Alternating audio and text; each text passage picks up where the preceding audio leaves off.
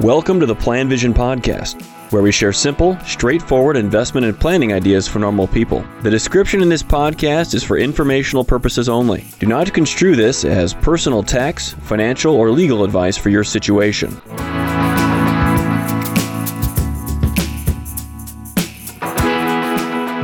Hello, Mark Zoril with the Plan Vision Podcast and I'm going to discuss the use of the word guarantee and how it can be tied into market losses, which we're going through right now. I don't like the word guarantee in almost every aspect of life, life, and I really don't like it in the financial services industry. But there are cases where it, it can work. Many insurance contracts, investments through insurance companies have guaranteed rates, which at one point were pretty low, but many of these insurance companies have been able to honor these over the years and, and continue to pay rates that are now they are above standard market rates. They can manage them and they can afford them. At Plan Vision, we offer a 60 day money back guarantee. And really, it's pretty easy for us to honor that because it happens so rarely and it's didn't cost us all that much. So there are times the word guarantee is a pretty safe bet, I think. I'm sure there's many other many other examples, but on on returns in general in investment products, I'd avoid products that have the word guarantee on them, and also the use of the word guarantee when it comes to service. Eh, kind of a little bit leery of that, if depending upon how complex it is to deliver the the service. Now, when advisory firms use the term guarantee, I'm probably not going to invest in the product. We simply don't know the future. Unprecedented events can happen and they're going to happen again in the future.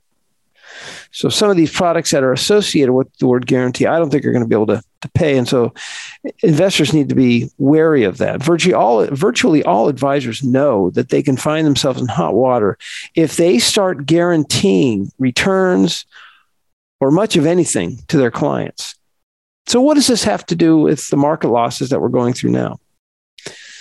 And they're going through, we're, we're going through them now, and we're going to happen again in the future. Now, if you're investing in the markets, which most people do when particularly when you work with any kind of advisor whether you're using actively managed funds or index funds whatever your approach is when you're investing in the markets in our case we're recommending broad market indexes I assume you're doing this because you believe the markets will go up in the future. Now, if you don't really believe this, you shouldn't be investing in the markets to begin with. I don't, I don't. It doesn't matter who you invest with. You have to believe this. This is your default viewpoint. I invest in the markets because in the long run they will go up. So if this is what you believe, then I guarantee you that investing when the markets are down, when they're having losses, is a great thing to do. It's a great time to invest. It's really smart for you to keep saving, just as you were before the markets went down. So I'm willing to make that guarantee that if you're somebody that believes in the long run the markets will go up, it's really smart and wise for you to continue to invest when the markets are performing poorly, and you'll be rewarded for sure in the future. Thank you for listening to the Plan Vision podcast. Let us know if you have any questions or comments on the topics covered.